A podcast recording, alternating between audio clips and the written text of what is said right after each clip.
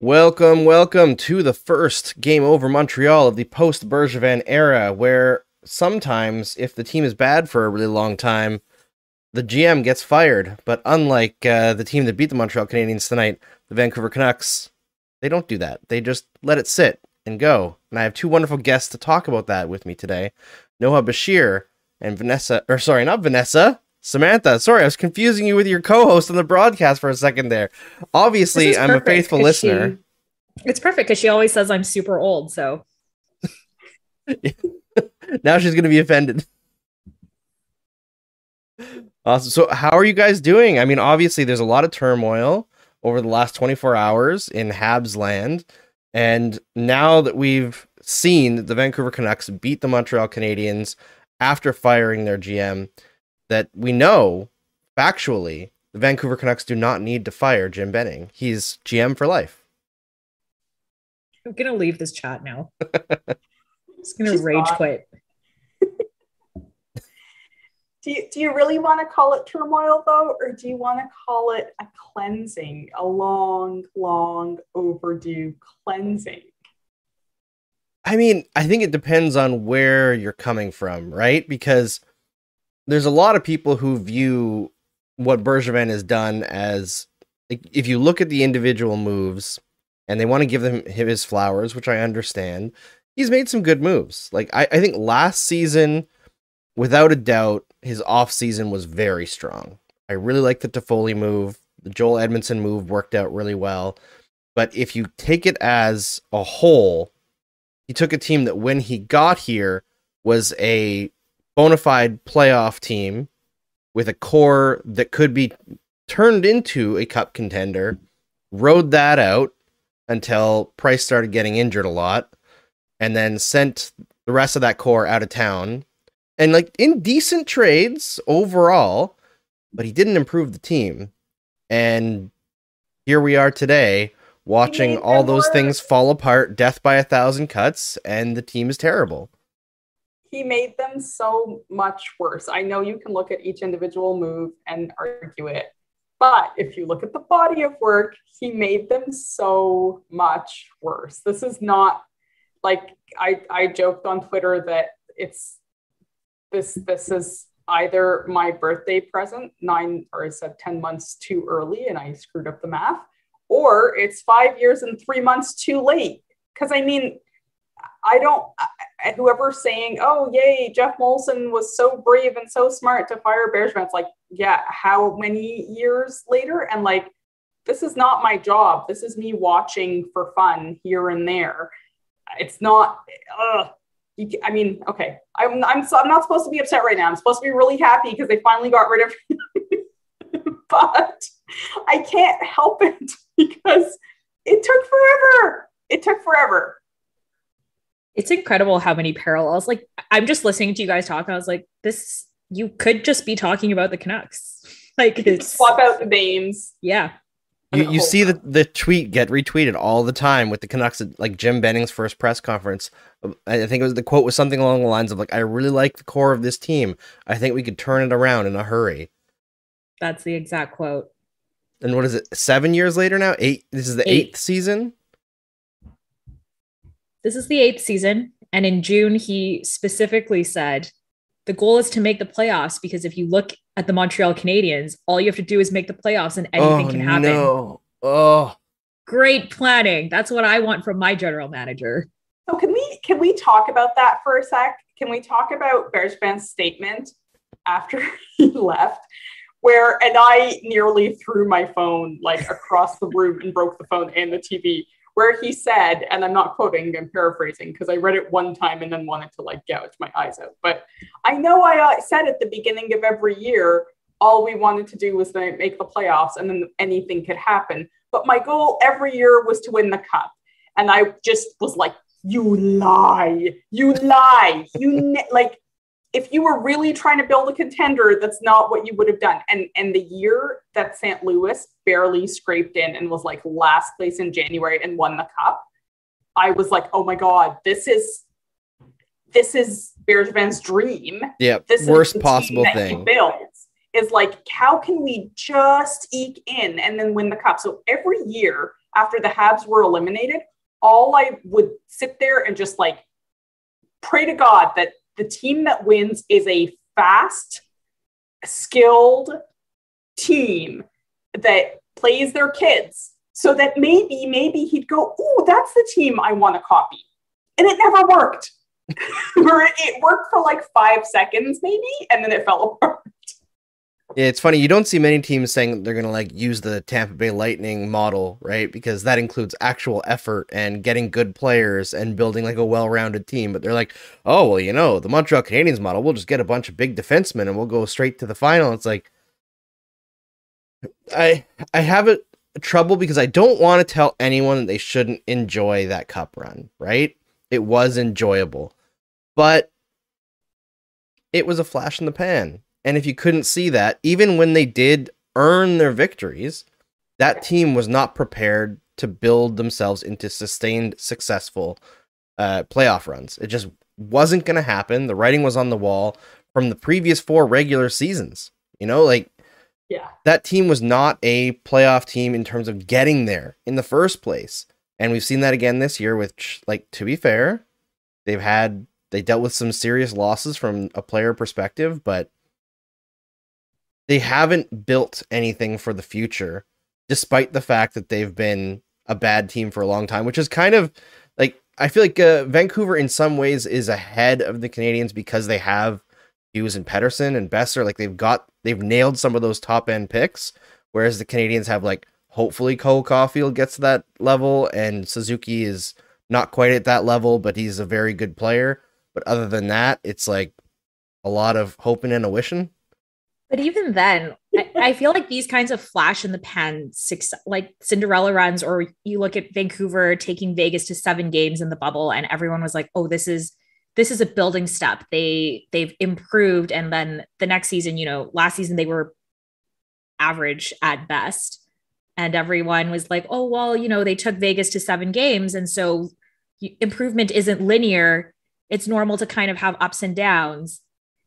But you look at teams that are actually well built, like you said, Tampa, or like look at Colorado, and those are teams that, despite being well built and contending regularly in the regular season, still don't make it that far in the playoffs necessarily. And it's because it's actually hard to succeed. Yeah. And you can, all you can do is put yourself in the best position possible every year. And it's still incredibly hard to win. Like the team that wins has like a 22% chance of winning. And instead, you have GMs who are like, well, it's really hard to win anyway. So why don't I just like throw whatever I can at this and see what happens? Why don't I go for the 5% chance of winning? Yeah. instead of Yeah. try for 22. And and a lot of GMs I think play it safe in that way, right? Like their number one goal is less about building the best possible team and more about not getting fired for long enough to get enough kicks at the can that maybe they luck their way to a championship, right? So I feel like that's like the takeaway for me from the Bergevin regime is that so often he made safe moves, not necessarily in terms of like not risking things from like making a big move because like he did trade PK Subban from for him that was a big risk, right? And it ended up being all right. But you traded PK Subban not for a young player that could help you. You traded him for an older player that you thought could make you better right now. Turned out they didn't get better right then. They just kind of waffled along and got one lucky run out of it. But that safe attitude to me is just so boring. You know, as like from perspective of just a hockey fan, I don't want to see people like that in charge. I want to see people who have great successes and great failures because they're trying to do something interesting. And I feel like so much of the hockey man mentality is just about like keep our boys employed, you know, and like, oh, I don't want to send an offer sheet to this team who's extremely vulnerable and up against the cap because you know I don't I don't want to piss anybody off. They're my mm-hmm. friends. Like I don't mm-hmm. care. Is it a competition or is it not? Well, and this is part of what, like, and I don't, they're not my team. Obviously, I'm cheering for the Habs. I'm not cheering for Carolina. But when they offer sheeted KK this year, I mean, you know what? They're stuck with that contract. It's not even about that. I just like, I respect and appreciate their game that they actually went and did that. And it, it fits so well with the, the whole bunch of jerks theme. And like, it's just, it's fun. And so much of, of the Habs and general hockey culture, but specific, the Habs really embody this is like they're so about their history, which is a great history, kudos, but it's so conservative and it's so like you, all these things are connected, right? Like I hate to go back to this, but Michel Therrien saying no more triple low five. Like heaven forbid yeah. we have fun when we win a game, right? Because that's you just can't do like this. Got to be Put really yourself serious. above the team. Exactly. Marc Bergevin being like, um, you know, I'm only going to get guys who really hate to lose. It's like, okay, they really hate to lose, but they just keep losing. Like, these, but they're miserable about it. Exactly. and it's it's all this fake, um, like supposed respectability culture that is actually sucks all the joy out of it and doesn't give you anything to cheer for. You're like, okay, so I'm just supposed to watch this lunch pail, and that. How's this different than me going to work? I watch hockey for it to be fun. I want I want PK Subban to rush up the ice. I want uh, Alex Kovalev. I want I want the kids, like, never mind, let's forget about the past. I want Cole Caufield. I want Nick Suzuki. I want someone who's going to make a mistake to go out and make a mistake, but make a spectacular, you know, attempted play in the process that's what's fun to actually watch. So go take the risk, do the big thing. I totally agree with you. Somebody said to me the other day, like, well, you know, at least the Canucks are better than Ottawa. I was like, like maybe on bar. paper, but but yeah, first of all, is that the bar? But second of all, I feel like at least the Sens have fun when they're on the ice. Like true. There's something about the Sens and their fan base where they're still having fun even when they're bad. Whereas right now, when the Canucks are bad, it's just painful. Like it's boring. It's not fun to watch. And we're just having the same conversations over and over and over again. And it's it's like incredibly hard to keep watching. It is honestly flabbergasting how similar Montreal and Vancouver have been for the last several years. Like it's the parallels are so crazy. I mean, it all goes back to like Benning and uh Bergevin they had that rivalry in Boston and uh, Chicago when they went to the Cup final, and they went out and ruined two other teams. No, no, no. I mean, I think Bergevin was actually already with the Canadiens at that point. But uh, yeah, it's it's hard to get around. I'm like you talk about playing the kids. Cole Caufield played 12 minutes tonight. He played, oh, okay, I believe, so... 10 minutes the game before. Oh my god!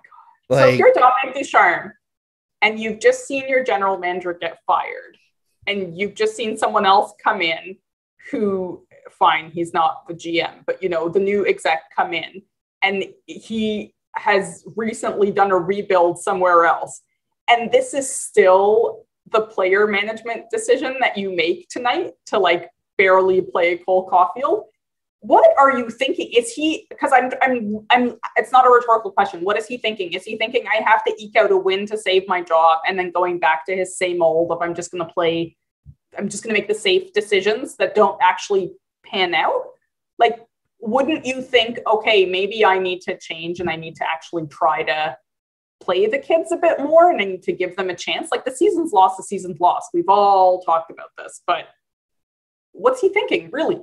I mean, you, I don't know if you saw his quote earlier before the game, but he was talking about how, like, a different GM doesn't matter to him because he never played in the NHL, so he had to work his way up here and he's had to prove himself time and time again. And it's like, but okay, so uh, start not. proving yourself then, because oh, it hasn't been looking good so far.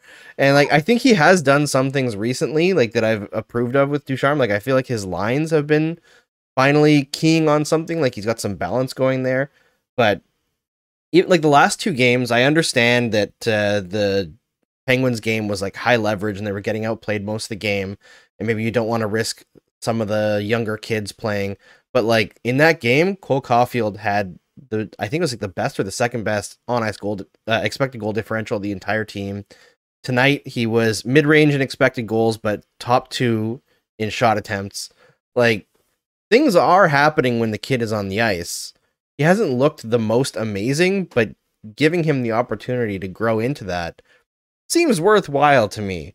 Not Well, that who has looked the most amazing, Andrew? Like, have any of these other guys looked so amazing that you're sitting them like their precious ice time for Caufield? Like, it doesn't actually. If there was somebody, if there was some argument to be made for, well, I'm taking it away from this player who's been excellent. No one's been excellent. the team's doing awful. yeah. I mean, I'd say like tonight, Joe Duran was very good. Uh. Against the Penguins, Josh Anderson was amazing, but I think both those guys are on the other wing than Caufield. So like, I don't know, uh, Anderson's on the same wing; he's on the right wing. But uh, You can still play them both, though. you I can, mean, yeah. I mean, you can find a way. You Four lines. at a, at a certain point, like the excuses just become tired, right? You have to Yeah. figure out a way, and I think the main thing that I would be looking at is taking some ice time away from like the fourth line that's been struggling a little bit. Like Joel Armia, I'm not seeing it right now. like I don't, I don't, I know he's been very good. I really like him overall, but this season has been a struggle for him, and I'm uh, I'm not sure what the Canadiens need to do like need to see to play some of the young kids over some of their veterans because it's not like they're in a situation where they really need to desperately chase wins because they're not making the playoffs. So you may as well it. live and die with development and they seem hard pressed against that, which it's good that uh, Jeff Molson actually mentioned that in his press conference earlier today that he wanted to key in on development and supporting their younger players and helping them grow because they have abjectly failed at that. I, I, you mentioned Jeff Molson. I will just take a little detour to say that I wish there was a way we could get rid of him too. And I know you can't get rid of the owner, but the couple of things that, um, you know, people were talking about, given the fact that, like, for him to say that, you know, uh, Bergevin, you know, stayed in this job for as long as he did, and um, uh, we had a culture around him where everybody could say if they didn't agree. Like, I don't believe for a second that you actually had a culture that didn't just have a bunch of yes men because I, I, I can't, unless you literally, like, either they're a bunch of yes men or they just hired, like, does, does everybody think exactly the same thing? Because if everybody bought into that, and Molson didn't see that for five, like for I mean, ten years, fine. He he wasn't horrible for ten years, but he definitely went past his expiration date. Um, I'm I'm hoping that having somebody in place in between the ownership and the GM will help, but I I just I think that we can't get rid of him. Obviously, he's the owner unless he wants to sell the team and peace out somewhere. But if you don't, if you don't care like that much, then I'm I'm really hoping that having somebody there will help because you how how many other teams keep a GM for 10 years? Not many. I, I think More years of Jim. Yeah, I mean, two more years. There's uh, Nashville.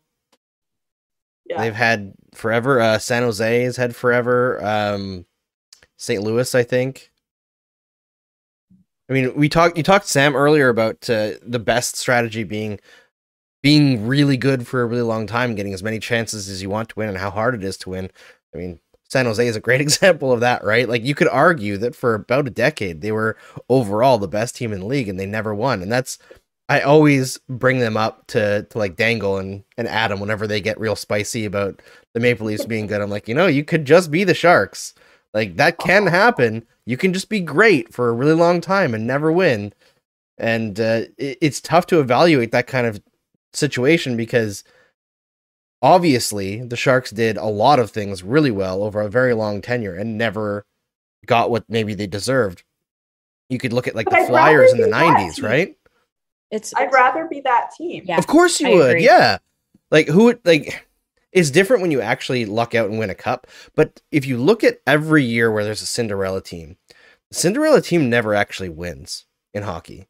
Right? We have a lot of parity in the game until it gets to you go through four rounds of attrition and you finally get to the end spot and the weaker team almost always loses. The only time in like recent memory where the very obviously weaker team to me lost, I'm sorry Samantha, was 2011. And I thought that the Vancouver Canucks were a significantly stronger team and then the refs were like penalties don't matter. We're just not going to call anything and the Bruins were like, I mean, "Oh, really?" Really, really helps when Colin Campbell's son is playing on your team, right? Of course, of course. It also helps when in the first round you break the neck of the guy who's been scoring on you constantly all season, and he doesn't have, he doesn't get to play in the first round, and your captain suffers no suspension. But I digress. I won't live on the past. But speaking Well, of and I was going to say the only other Cinderella run I could think of, I was actually going to say was the last time was the Habs in '93, yeah, and even Although- then that was a really good team. yeah. You look back at that team, and I think a lot of people saw where they ended up in the standings as like indicative of how good they were, which was like middling. But Yeah. up until I think it was like the last 10 games, they went on a rough ride. They were like first or second in the league. So they were, you know, shockingly good. And they also rode like a Hall of Fame goaltender and 10 overtime wins. So like it it felt more Cinderella than maybe it ended up being because I believe they swept two series as well, or four games and five games against the Islanders and Sabres. So like the Cinderella teams just aren't the thing you want to be. You know, you'd rather be the Sharks than the Dallas Stars or the Montreal Canadiens or the series of Canadian teams, except for the Canucks that went to the finals in like the early 2000s. Those teams don't get their the end goal, right? You want to be the team that's consistently strong. Yeah, but what I was going to say as well, uh, speaking of Max Pacioretty, uh, Agent Provocateur, which is another podcast on the SDPN, has Max Pacioretty on their show tomorrow, and I'm super interested in it because I talked to Adam a little bit earlier today, and he said it was the most candid that Pacioretty's ever been, and that he does comment a little bit on some of the things that went on in Montreal, both Oh towards the end of his tenure and possibly in and around the trade. So I'm very interested to see if we hear anything about the supposed rift between Pacioretty and Subban. I couldn't dare to actually wish. I was like, it's Pacioretty. He's not going to say anything. He's not going to say anything. But wow, yay! This is amazing. Yeah, because Patch is usually not very candid, right? And whenever he does anything, it's like super monotone. Like if you live in Montreal, you hear his commercial for a company that like builds condos or houses here. It's like Presti, and it's like this is Max Pacioretty for Presti, and it's just it's awful. This is my dream home. yeah, this they built my dream home in Brossard, and they could build yours too. And so- hopefully, he's a lot more fun on the podcast. I feel like when you're relaxed and you're with your own agent, you're definitely in a better situation. But yeah, that's going to be super hype tomorrow. But yeah, Max Pacioretty, great hab. Unfortunately, not very many people have scored a lot since he left. But uh, I suppose we should probably talk about this game a little bit. Also, no scoring really. I I feel like Say, do we have to? yeah, I mean a little, a little, but uh, not a lot, because there wasn't that much to write home about. This was like a a game of two teams that like neither of them seemed to know where each other were at any point in the game. Like there was some decent plays overall, especially on the power play for the Canucks, but uh, overall messy, messy game. Like unbelievable amount of turnovers. Great goaltending though. Demko and Allen put on a show. That is true. Has anybody ever seen um, the old movie Gus about the mule that kicks the football? No. This might seem like a No. so this this mule kicks a football and then they bring him to play in the NFL for a middling horrible team invented called the California Atoms because he can kick field goals. He's from like Argentina or something. There's the the, the it's a kids movie, okay? But the point is there's a whole thing where they constantly show you how horrible this team is and that's the you know comic relief of the movie and watching this game was a lot like watching the scenes of comic relief in that movie where like just one disaster people trip over each other this happens that happens like just i couldn't believe the especially the beginning like the first couple maybe not the beginning maybe most of the game but it felt like oh my god wait like they couldn't complete a pass oh they just tripped over each other oh they just like I, I was looking for moments of stuff happening, but they're just they're both so bad. They're so bad. I saw I, I think the best description of this I saw was um someone on Twitter, I think it's at Erickson's burner. And they said, legally, I don't think you can call this game hockey. Great account, by the way. Yeah. Very funny. Unfortunately, a Sens fan, which I forget every once in a while. and then they tweet like a Sens positive thing. I'm like, hey, I don't want to read this. I'm gonna have to follow this account. I was not aware of this account. It's very good. Very Yeah. good jokes on that account. But that's Oh, really? accurate, right? Like it's Yeah. You know, you watch some of the other games around the league and then you watch the game tonight, and I was like, this is like watching a CHL game. Like, It, it's very junior. totally different. It felt like very much a junior game tonight, but like Yeah. without the intensity. Like it Yeah. kind of got there Yeah. a little bit at the end in the third period where like Yes. Canadiens were pushing, things were kind of happening a little bit, but for the most part, it was just a mess. Uh, Like two bad junior teams. That's what it feels like. Yep. I felt really bad for Josh Anderson because I was just like, oh, you know, trying to look for bright spots and saw some good plays and all of that. And then after he had a really good chance, then that horrible, horrible giveaway that leads to the goal. And it was just like, oh, just bad. Yeah, and I feel like it's one of these, you know, it's funny because you were talking last uh last post game about how, you know, he tries to do too much sometimes and tries to carry the team, but he just doesn't always have the skill to do that. And I was like, oh, he's doing it, he's doing it. And then boom, that Yeah. giveaway. it's especially like a kick in the junk for him to do what he did against the Penguins, which was so dominant the entire game and just like really controlling the pace of that game in a lot of ways. And then tonight, like his biggest highlight being that awful turnover and being compared to Tucker Poolman, who doesn't have the upside of Josh Anderson, we'll say. Yeah. I had to watch Tucker Poolman for another four years. Oh my God. Great. Jim Benning loves those long term contracts for defensemen. Two eh? point five million dollars per year for four years for Tucker Poolman. Well, there's a that's another similarity they have, right? Term for like people Yeah. you really just uh, Yeah, term Yeah. for the lower end of the lineup. That's definitely one of the biggest traps for bad GMs that they consistently fall into. And like I was reminded just going over Bergevin's tenure in my head on doing like different shows and like planning for this show of like one of the first things that Bergevin did when he came to Montreal was to sign Brandon Prust and Travis Moen for twin four-year contracts to be part of the fourth line. And it's like yeah. Oh, so he just never changed on that point. Like he signed Paul Byron to a huge contract, which I like Paul Byron. I really do. But now you're in a situation where like, is Paul Byron going to get bought out when he's healthy? Is he even a 13th forward on this roster? And he's making like three and a half million a year or something like that. Joel, Ar- Armia signed just this past year, $3.4 million, which was very much like a, hey, you were great in the run up to the Stanley Cup final. We're going to compete again contract. And it's like, he was not the guy you keep.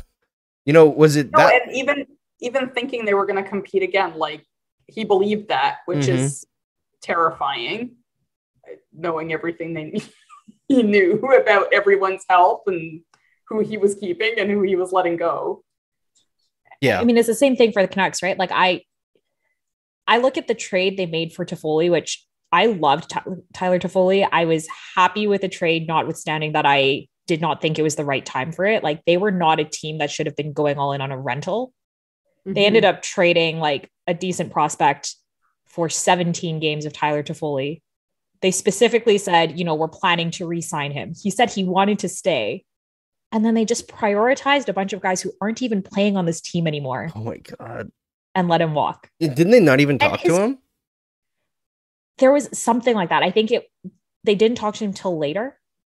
Even though he clearly like he was repeatedly saying, I want to play here. I enjoy playing here. And his contract, like, you know, talk about all the other bad things that Bergevin has done. $4.5 million for Tyler Toffoli is a very good contract. It's phenomenal. Phenomenal Yeah. contract. and it just blows my mind that the Canucks just let this guy walk after 17 games. Yeah, I remember reading like coverage of like what Benning said about Toffoli, and it was like, oh yeah, we just ran out of time. And it's like, how do you- stay up an hour later. like, get up an hour earlier, do something. Like, And it's that's a consistent problem, right? Like it's not just Toffoli. Like we heard the same thing about Chris Tanev. We heard the same thing from like a number of players over the last few years that the communication coming from management is really bad.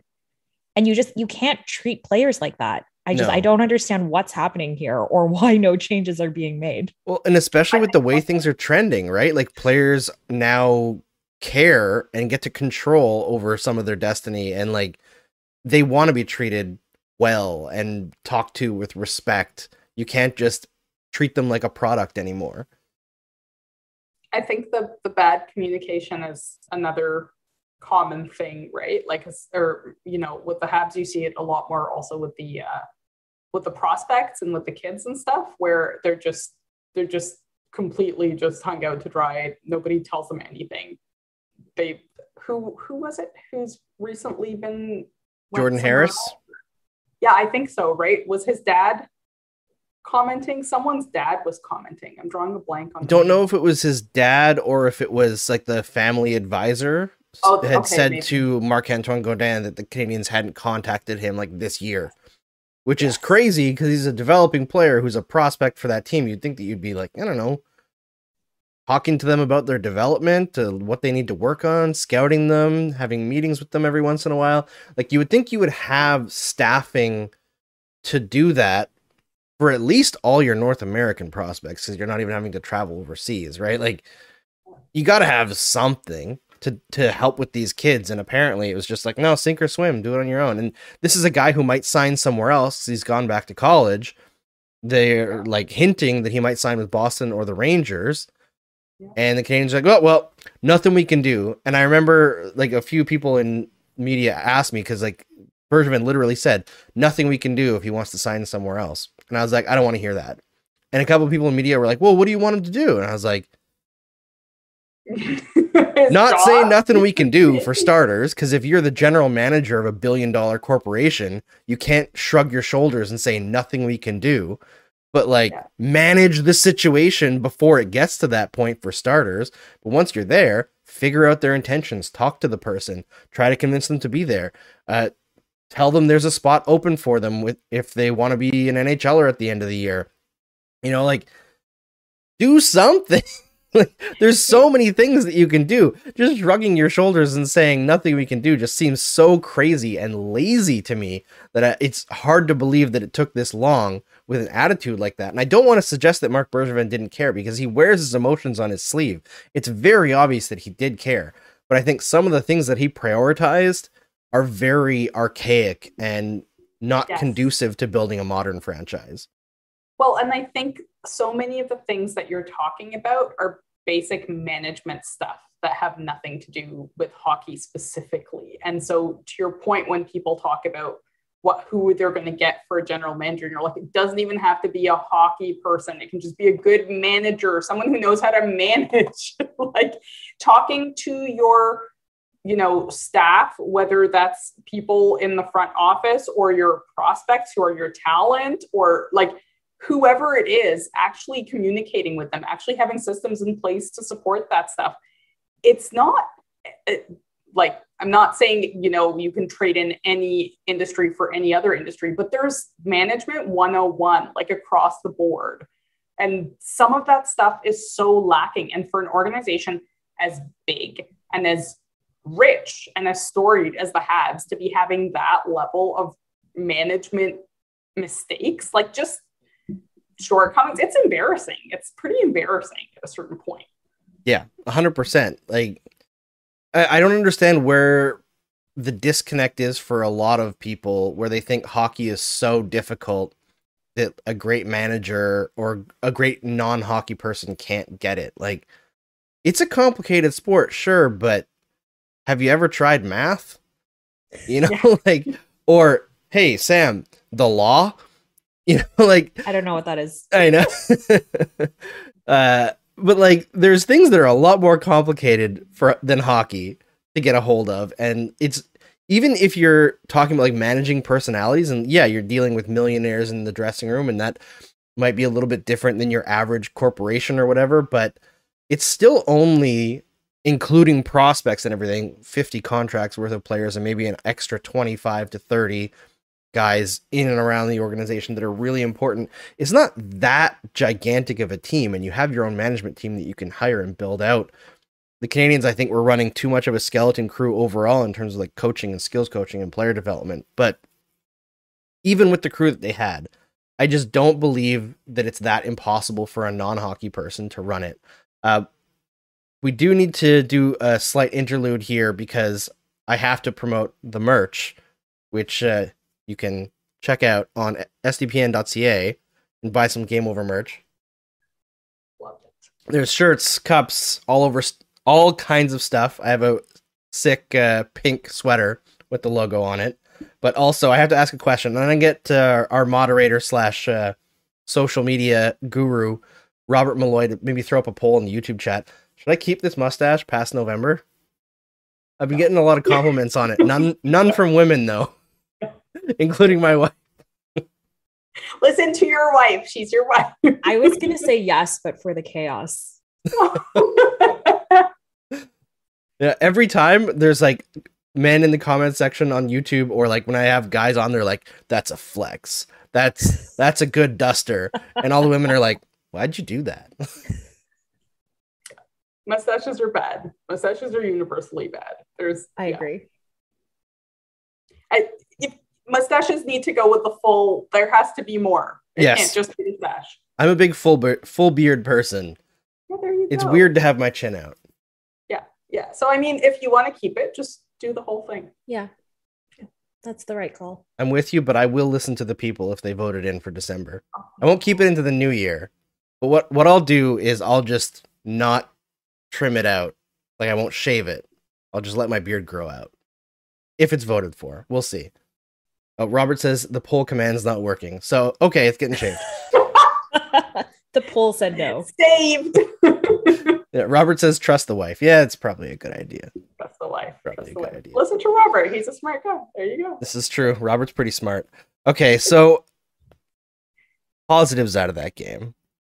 Trying to wring as few out as or as many out as I can. There's very few. Uh, I thought Norlander looked pretty good.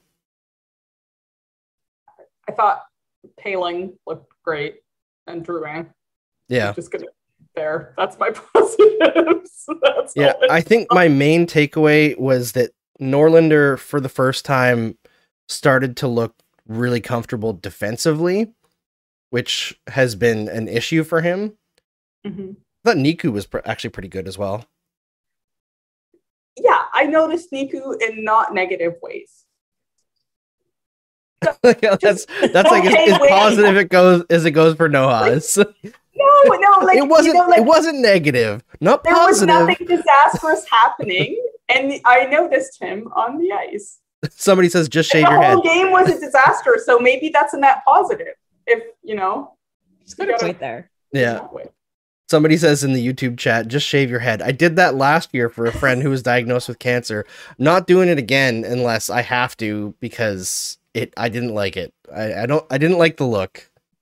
Looked like a big baby. I have a picture of myself with a shaved head, fully shaved, with my like not new not newborn at the time, but like four month old son, and it, we were just like twins, full on twins. So now you have to post that picture. You clearly have just set that up. I I think I have posted it already. It might be on my Oh. Instagram. Yeah, looking for this. The rest of the show is just gonna be looking up embarrassing pictures of me. They all exist. There's many of them.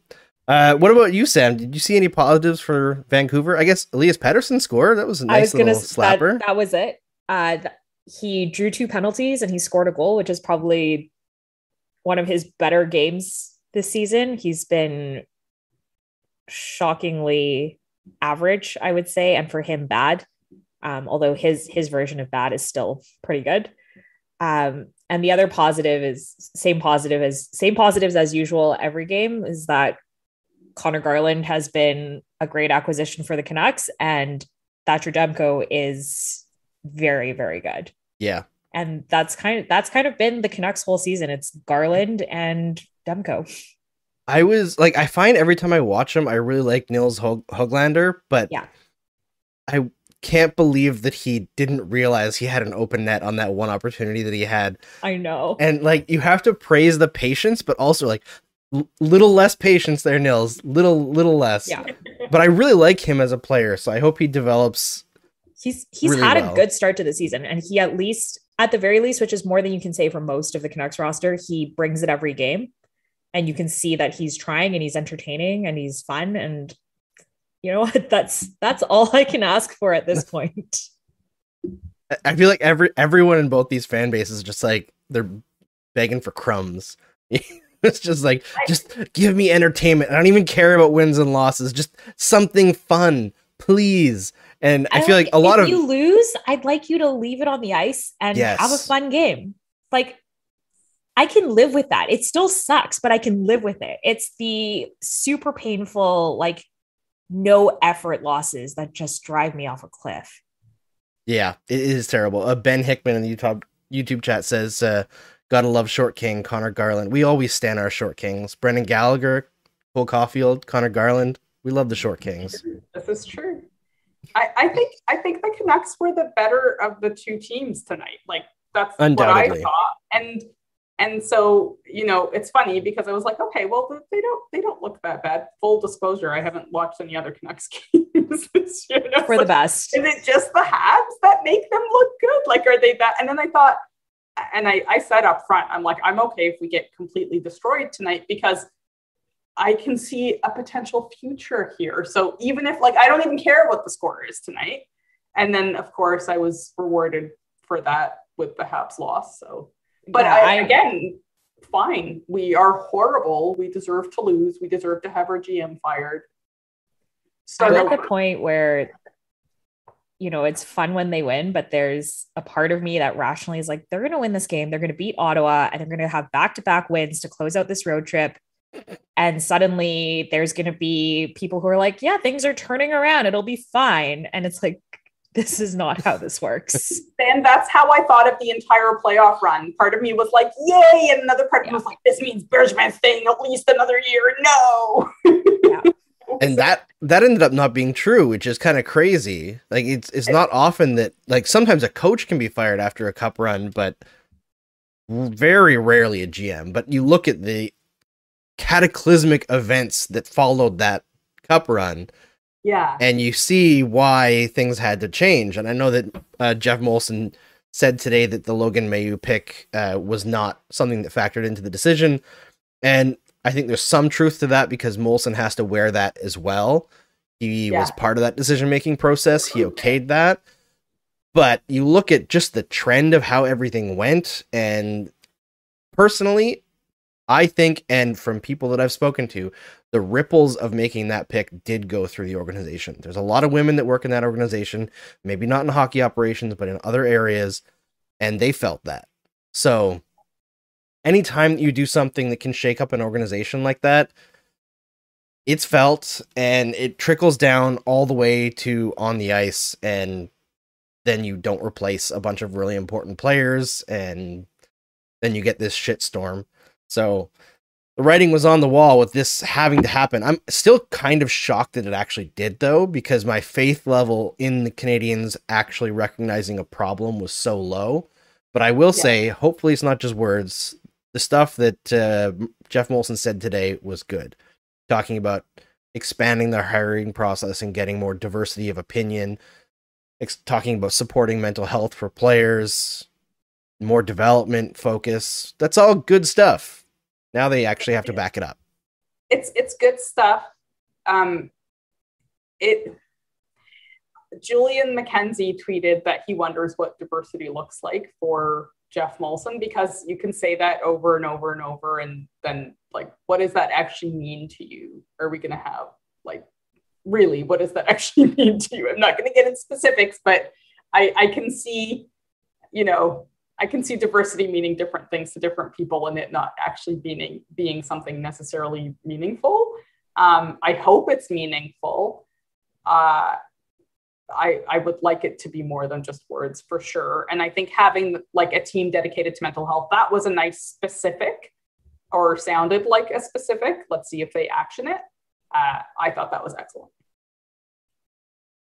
And Sam's just like, yeah, I, I'd like my team to do something.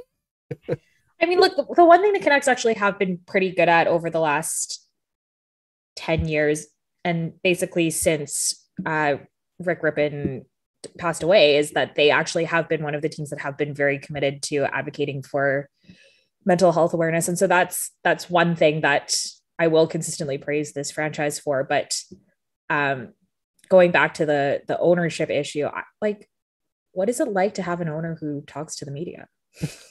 like, or a GM, frankly. I mean, not that you really want Jim to talk to the media. It never ends very well. Well, wasn't there uh, a tweet that went out just like yesterday of uh, Francesco Aquilini meeting up with Iain MacIntyre at an airport? So he meets with the media, just maybe not in official capacity. I have no comment. Yeah, no comment. Are we not allowed to talk about that? I know it was a little bit No, spicy on Twitter yesterday. It got yeah, it got really spicy. It's it's uh the the radio wars, which were a fundamental part of Canucks Twitter. It was like the two radio stations, except then one of them got axed. yes, It's now become the media wars, just generally. So it's been it's been a very spicy few days. it's funny how like the cantankerousness of the Canucks fan base also filters through the media because I feel like in Montreal sometimes that happens maybe in like the more tabloidy French radio or French uh, columnists but for the most part here it's like oftentimes when the Canadiens are really bad Canadiens media kind of like talks down to fans. I mean like oh you just don't understand. And Yeah. not all of them. Some of them will actually ask questions and push but a lot of people like to carry water as well. There's not there's significantly less of that in Vancouver. I think it's it ends up being more cantankerous because there are media members who are very much against carrying water for management, and there are media members who do, and so there's always friction there, and it's pretty it's it's pretty funny to watch. Um, and you know when when the team isn't performing well on the ice, it kind of takes on like that becomes the entertainment for fans is like watching media members fight rather than watching the team. that's So how you know it's going real bad Yeah. Having not watched the Canucks game, I have been following shenanigans along on on Twitter and like that that tweet about the practice from Thomas Drance. Yeah, Julian was in the comments on the chat a little while ago saying that he wanted to uh, ask Sam something about the practice. I don't know what's going on there. I don't get the reference. I must have missed it. Oh, Drance tweeted at that like during one of the drills, JT Miller yelled, "Oh, "We don't know what we're doing." Oh Yeah. my god, And then he yes. got he got in trouble for it because Miller was really unhappy that he he tweeted that and said it was like super out of context. But like he overheard it. Yeah. It's also just objectively funny because It like is. this franchise doesn't know what they're doing. It was hilarious. It's like this applies to this drill, but it also applies Yeah. to everything. Exactly. One of those great analogies that was put out there by accident. Yeah. That's fantastic. Um I don't know. Is there anything else that we really wanted to cover in this game? I feel like we could also talk about uh like uh Paul Wilson being out, which was like the more surprising thing for the Montreal Canadiens. But you look at the media members' reaction to that, and it maybe shouldn't be so surprising. Uh, a couple people I saw called him a bully and said that he had like uh, lashed out at people for negative coverage, which I will say I have personal expe- uh, experience with with uh, the Montreal Canadiens reaching out to my former employer after I wrote a piece and telling them they had to take it down, and they were like, "No." Wow. So that like doesn't surprise me just from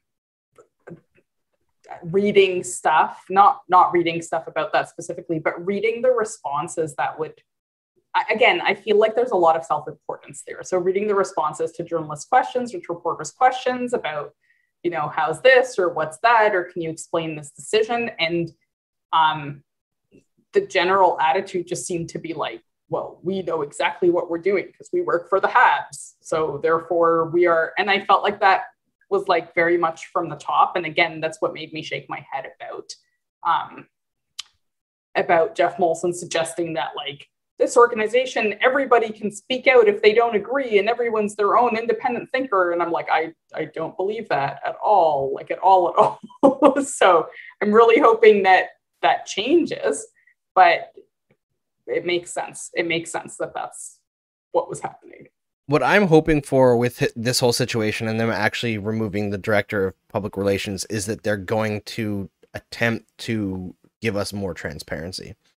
I was talking with uh, Eric Engels the other day, and it was a private conversation, but just like the general gist of what we were saying is NHL teams overall need to give people more transparency and stop thinking that like the more they tell people, the more they're going to be hung out to dry. Like I think most fans want to know what the plan is. They want to know like what's an assistant GM do? I'd love to hear an interview with an assistant GM. Why don't media members have access to assistant coaches? They have something interesting to say. Like one of the more interesting things in last year's playoffs was hearing things that Luke Richardson thought. Well, Dominique Ducharme was out with COVID, you know? Like yeah. I think there's a huge opportunity there for not only better stories, but to get what your organization is all about out there for fans to latch on to things as well. Like maybe you don't like the GM, but you end up really liking the assistant GM or the director of player personnel. Like that's something that can drive fans. It sounds dumb, maybe, to people who just want to watch hockey, but there's a lot of things that organizations can do to add transparency and add levels of interest for people and maybe also showing like young kids of all walks of life that this is a job that you maybe didn't even know existed that yeah. you could aspire to in hockey that's not just a former player. I love that idea and it, it, for me the other the other side of it is that when you have franchises who are playing who are doing poorly on the ice year over year and you aren't transparent and you don't make clear who does what and like how decisions get made you create these situations like the Canucks had a couple years ago with Judd Brackett where you have the fan base and media members talking about who made which pick and you know what happened there. And you have all this speculation that becomes this random point of focus that really distracts from everything else that's going on because everything is so dysfunctional mm-hmm. that you have to make a story out of everything and if they were actually upfront about how these things happened you kind of take away that kind of negative that kind of not negative but that kind of dramatic storyline that gets created and you diffuse that before it happens.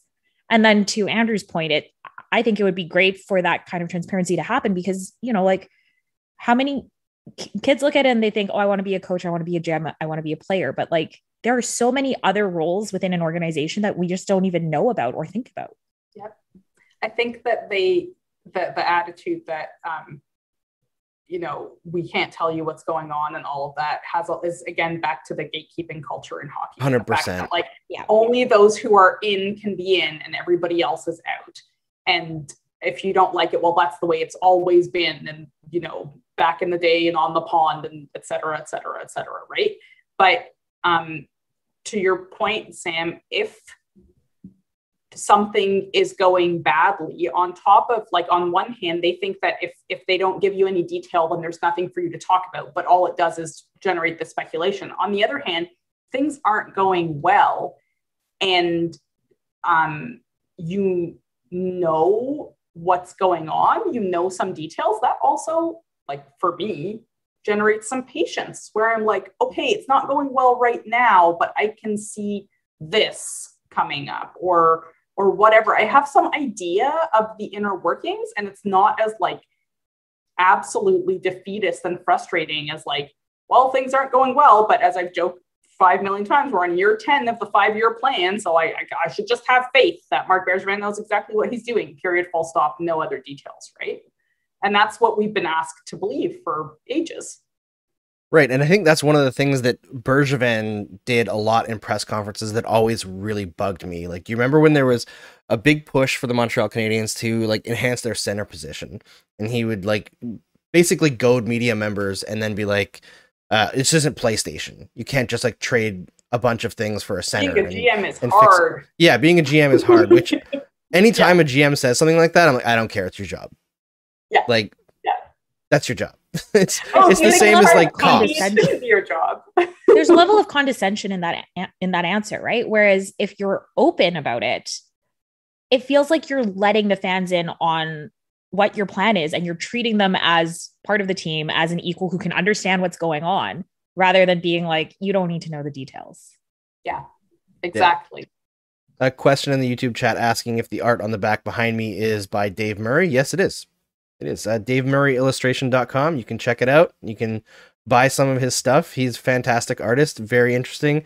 I love this one the most because it's Ken Dryden with both of his masks on, as you can see. I, I just love that little detail.